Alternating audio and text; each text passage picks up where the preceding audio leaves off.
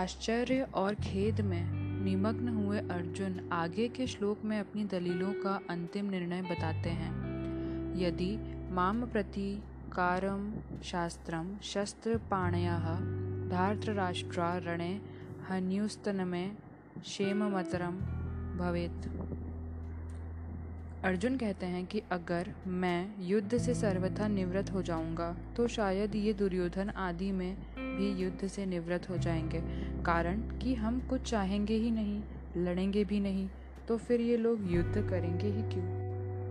परंतु कदाचित जोश में भरे हुए तथा हाथों में शस्त्र धारण किए हुए ये धार्त्र राष्ट्र के पक्षपाती लोग सदा के लिए हमारे रास्ते का कांटा निकल जाए, वैर समाप्त हो जाए, ऐसा विचार करके सामना न करने वाला तथा शस्त्र रहित मेरे को मार भी दें तो उनका यह मारना मेरे लिए हितकारक ही होगा। कारण कि मैंने युद्ध में गुरुजनों को मारकर बड़ा भारी पाप करने का जो निश्चय किया था, उस निश्चय रूप पाप का प्रायश्चित हो जाएगा। उस पाप से मैं शुद्ध हो जाऊँगा। तात्पर्य है कि मैं युद्ध नहीं करूँगा तो भी मैं पाप से बचूँगा और मेरे कुल का नाश भी नहीं होगा। जो मनुष्य अपने लिए जिस किसी विषय का वर्णन करता है, उस विषय का उसके स्वयं पर असर पड़ता है। अर्जुन ने आरंभ ने जब भी शोकाविष्ट होकर अट्ठाईसवें श्लोक से बोलना आरंभ किया, तब वे उतने शोकाविष्ट नहीं थे, जितने वे अब शोकाविष्ट हैं। पहले अर्जुन युद्ध से उपरत नहीं हुए, पर शोकाविष्ट होकर बोलते बोलते अंत में वे युद्ध से उपरत हो जाते हैं और बाण सहित धनुष का त्याग करके बैठ जाते हैं। भगवान ने यह सोचा कि अर्जुन के बोलने का वेग निकल जाए तो मैं बोलूँ, अर्थात बोलने से अर्जुन का शोक बाहर आ जाए। भीतर में कोई शोक बाकी न रहे, तभी मेरे वचनों का उस पर असर होगा। अतः भगवान बीच में कुछ नहीं बोले। विशेष बात।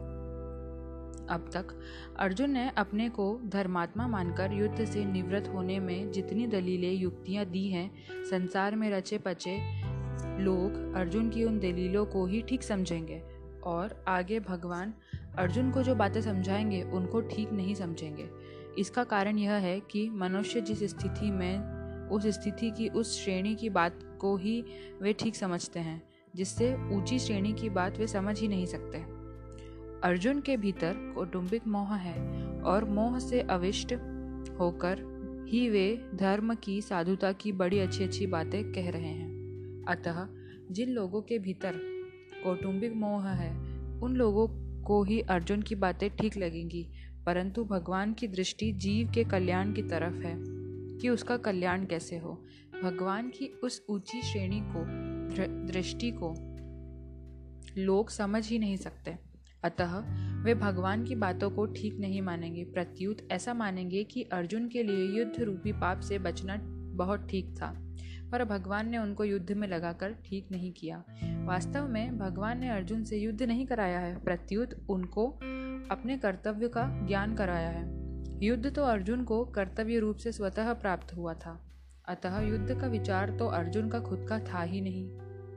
वे स्वयं ही युद्ध में प्रवृत्त हुए थे, तभी वे भगवान को निमंत्रण देकर लाए थे। अर्जुन का ही था।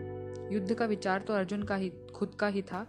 वे स्वयं ही युद्ध में प्रवृत्त हुए थे, तभी वे भगवान को निमंत्रण देकर लाए थे। परंतु उस विचार को अपनी बुद्धि से अनिष्ट कारक समझकर वे युद्ध से विमुख हो रहे थे, अर्थात अपने कर्तव्य के पालन से हट रहे थे। इस पर भगवान ने कहा कि यह यह जो तू युद्ध नहीं करना चाहता, यह तेरा मोह है। अतः समय पर तो जो कर्तव्य स्वतः प्राप्त हुआ है, उसका त्याग करना उचित नहीं है। कोई बद्री नारायण जा रहा था, परंतु रास्ते में उसे दिशा भ्रम हो गया, अर्थात उसने दक्षिण को उत्तर और उत्तर को दक्षिण समझ लिया। अतः वह बद्री नारायण की तरफ़ न चलकर उल्टा चलने लग गया। सामने से उसको एक आदमी मिल गया। उस आदमी ने पूछा कि, भाई, कहाँ जा रहे हो? वह बोला बद्री नारायण वह आदमी बोला कि, भाई, बद्रीनारायण इधर नहीं है, उधर है। आप तो उल्टे जा रहे हो। अतः वह आदमी उसको बद्रीनारायण भेजने वाला नहीं है, किंतु उसको दिशा का ज्ञान कराकर ठीक रास्ता बताने वाला है। ऐसे ही भगवान ने अर्जुन को अपने कर्तव्य का ज्ञान कराया है, युद्ध नहीं कराया है। स्वजनों को देखने से अर्जुन के मन में यह बात आई थी कि मैं युद्ध नहीं करूँगा। न योत्सये। पर भगवान का उपदेश सुनने पर अर्जुन ने ऐसा नहीं कहा कि मैं युद्ध नहीं करूँगा, किंतु ऐसा कहा कि मैं आपकी आज्ञा का पालन करूँगा। करिष्य वचनम तव, अर्थात अपने कर्तव्य का पालन करूँगा। अर्जुन के इन वचनों से यही सिद्ध होता है कि भगवान ने अर्जुन को अपने कर्तव्य का ज्ञान कराया है। वास्तव में युद्ध होना अवश्यम भावी था, क्योंकि सबकी आयु समाप्त हो चुकी थी।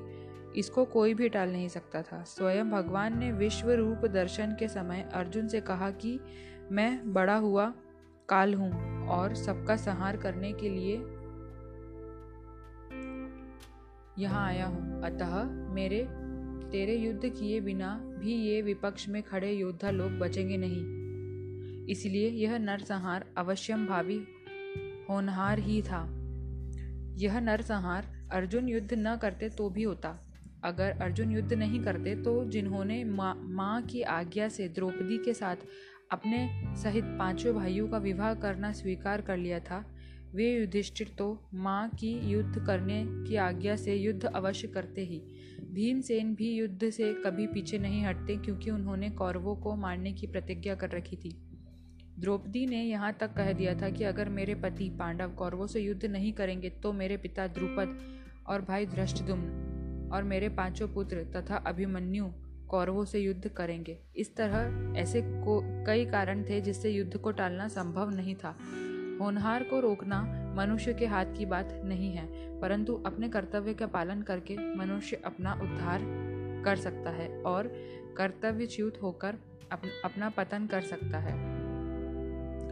तात्पर्य है कि मनुष्य अपना इष्ट अनिष्ट करने में स्वतंत्र है इसीलिए भगवान ने अर्जुन को कर्तव्य का ज्ञान कराकर मनुष्य मात्र को उपदेश दिया है कि उसे शास्त्र की आज्ञा के अनुसार अपने कर्तव्य के पालन में तत्पर रहना चाहिए।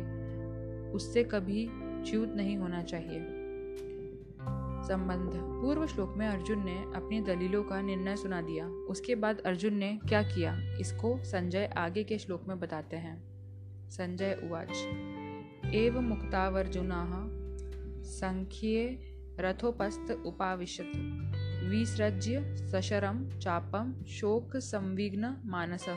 संजय बोले, युद्ध करना संपूर्ण अनर्थों का मूल है। युद्ध करने से यहाँ कुटुंबियों का नाश होगा।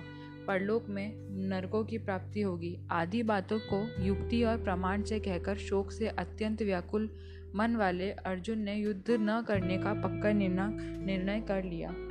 जिस रणभूमि में वे हाथों में धनुष लेकर उत्साह के साथ आए थे। उसी रणभूमि में उन्होंने अपने बाएँ हाथ से गांडिव धनुष को और दाएँ हाथ से बाण को नीचे रख दिया। और स्वयं रथ के मध्य भाग में, अर्थात दोनों सेनाओं को देखने के लिए जहाँ पर खड़े थे, वहीं पर शोक मुद्रा में बैठ गए। अर्जुन की ऐसी शोकाकुल अवस्था होने में मुख्य कारण है भगवान का भीष्म और द्रोण के सामने रथ खड़ा करके अर्जुन से कुरुवंशियों को देखने के लिए कहना और उनको देखकर अर्जुन के भीतर छिपे हुए मोह का जागृत होना। मोह के जागृत होने पर अर्जुन कहते हैं कि युद्ध में हमारे कुटुंबी मारे जाएँगे। कुटुंबियों का मरना ही बड़ा नुकसान की बात है। दुर्योधन आदि तो लोभ के कारण इस नुकसान की तरफ़ नहीं देख रहे हैं, परंतु युद्ध से कितनी अनर्थ परंपरा चल पड़ेगी, इस तरफ़ ध्यान देकर हम लोगों को ऐसे पाप से निवृत्त हो ही जाना चाहिए।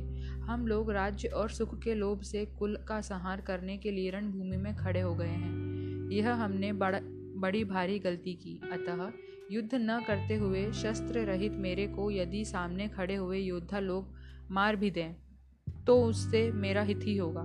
इस तरह अंतकरण में मोह छा जाने के कारण अर्जुन युद्ध में से उपरत होने में एवं अपने मर जाने में भी हित देखते हैं और अंत में उसी मोह के कारण बाण सहित धनुष का त्याग करके विषाद मग्न होकर बैठ जाते हैं। यह मोह की ही महिमा है कि अर्जुन, जो अर्जुन धनुष उठाकर युद्ध के लिए तैयार हो रहे थे, वही अर्जुन धनुष को नीचे रखकर शोक से अत्यंत व्याकुल हो रहे हैं। ओम तत्सदिति श्रीमद् भागवत गीता सूपनिषत्सु ब्रह्म विधायाम योगाशास्त्रे अर्जुन संवादे। अर्जुन विषाद योगो नाम प्रथमो अध्याय। इस प्रकार, ओम तत्सत इन भगवान नामों के उच्चारण पूर्वक ब्रह्म विद्या योग शास्त्रमय श्रीमद् भागवत गीतोपनिषद रूप श्री कृष्ण अर्जुन संवाद में अर्जुन विषाद योग नामक पहला अध्याय पूर्ण हुआ। प्रत्येक अध्याय की समाप्ति पर महर्षि वेद व्यास जी ने उपयुक्त पुष्पिका लिखी है। इसमें श्रीमद् भगवद गीता का विशेष महत्व और प्रभाव ही प्रकट किया गया है। ओम तत्सत। ये तीनों सजिदानंद घन परमात्मा के पवित्र नाम हैं। ये मात्र जीवों का कल्याण करने वाले हैं। इनका उच्चारण परमात्मा के सम्मुख करता है और शास्त्र विहित कर्तव्य कर्मों के अंग वैगुण्य को मिटाता है। अतः गीता के अध्याय का पाठ करने में श्लोक, पद और अक्षरों के उच्चारण में जो जो भूले हुए हैं, उनका परिमार्जन करने के लिए और संसार से संबंध विच्छेद पूर्वक भगवत संबंध की याद आने के लिए प्रत्येक अध्याय अंत में ओम तत्सत का उच्चारण किया गया है। महर्षि वेद व्यास जी के द्वारा अध्याय के अंत में ओम के उच्चारण का तात्पर्य है कि मेरी रचना का अंग व गुण्य मिट जाए। तत् के उच्चारण का तात्पर्य है कि मेरी रचना भगवती प्रियर्थ हो जाए और सत्य के उच्चारण का तात्पर्य है कि मेरी रचना सत्य अर्थात अविनाशी फल देने वाली हो जाए, इति। बस मेरा यही प्रयोजन है। इसके सिवाय मेरा व्यक्तिगत और कोई प्रयोजन नहीं है। जो श्रीमत अर्थात सर्व शोभा संपन्न है और जिनमें संपूर्ण ऐश्वर्य, धर्म, यश, श्री, ज्ञान और वैराग्य, ये छह भग नित्य विद्यमान रहते हैं, उन भगवान के मुख से निकली हुई होने के कारण इसको श्रीमद भगवत कहा गया है। जब मनुष्य मस्ती में आनंद में होता है, तब उसके मुख से स्वतः गीत निकलता है। भगवान ने इसको मस्ती में आकर गाया है, इसीलिए इसका नाम गीता है। यद्यपि संस्कृत व्याकरण के अनु नियम अनुसार इसका नाम गीतम होना चाहिए था, तथापि उपनिषद स्वरूप होने से स्त्रीलिंग शब्द गीता का प्रयोग किया गया है। इसमें संपूर्ण उपनिषदों का सार, सारतत्व संग्रहित है और यहाँ स्वयं भी भग भगवद्वीवा भगवदीवाणी होने से उपनिषद स्वरूप है। इसीलिए इसे उपनिषद कहा गया है। वर्ण, आश्रम, संप्रदाय आदि का आग्रह न रखकर प्राणी मात्र का कल्याण करने वाली सर्वश्रेष्ठ विद्या होने के कारण इसका नाम ब्रह्म विद्या है। इस ब्रह्म विद्या स्वरूप गीता में कर्म योग, ज्ञान योग, ध्यान योग, भक्ति योग और योग साधनाओं की शिक्षा दी गई है, जिससे साधक को परमात्मा के साथ अपनी नित्य संबंध अनुभव हो जाए, इसलिए इसे योग शास्त्र कहा गया है। यह साक्षात पुरुषोत्तम भगवान श्री कृष्ण और भक्त प्रवर अर्जुन का संवाद है। अर्जुन ने निसंकोच भाव से बातें पूछी है और भगवान ने उदारता पूर्वक उनका उत्तर दिया है। इन दोनों के ही भाव इसमें हैं। अतः इन दोनों के नाम से इस गीता शास्त्र की विशेष महिमा होने के कारण इसे श्री कृष्ण अर्जुन संवाद नाम से कहा गया है। इस पहले अध्याय में अर्जुन के विषाद का वर्णन है। यह विषाद भी भगवान अथवा संतों का संग मिल जाने पर संसार से वैराग्य उत्पन्न करने, करके कल्याण करने वाला हो जाता है। यद्यपि दुर्योधन आदि को भी विषाद हुआ है। तथापि उनमें भगवान से विमुक्ता होने के कारण उनका विषाद योग नहीं हुआ। केवल अर्जुन का विषाद ही भगवान की सम्मुखता होने के कारण योग अर्थात भगवान के नित्य संबंध का अनुभव कराने वाला हो गया। इसलिए इस अध्याय का नाम अर्जुन विषाद योग रखा गया है। प्रत्येक अध्याय के अंत में पुष्पिका देने का तात्पर्य है कि अगर साधक एक अध्याय का भी ठीक तरह से मनन विचार करे तो उसे एक ही अध्याय में उसका कल्याण हो जाएगा।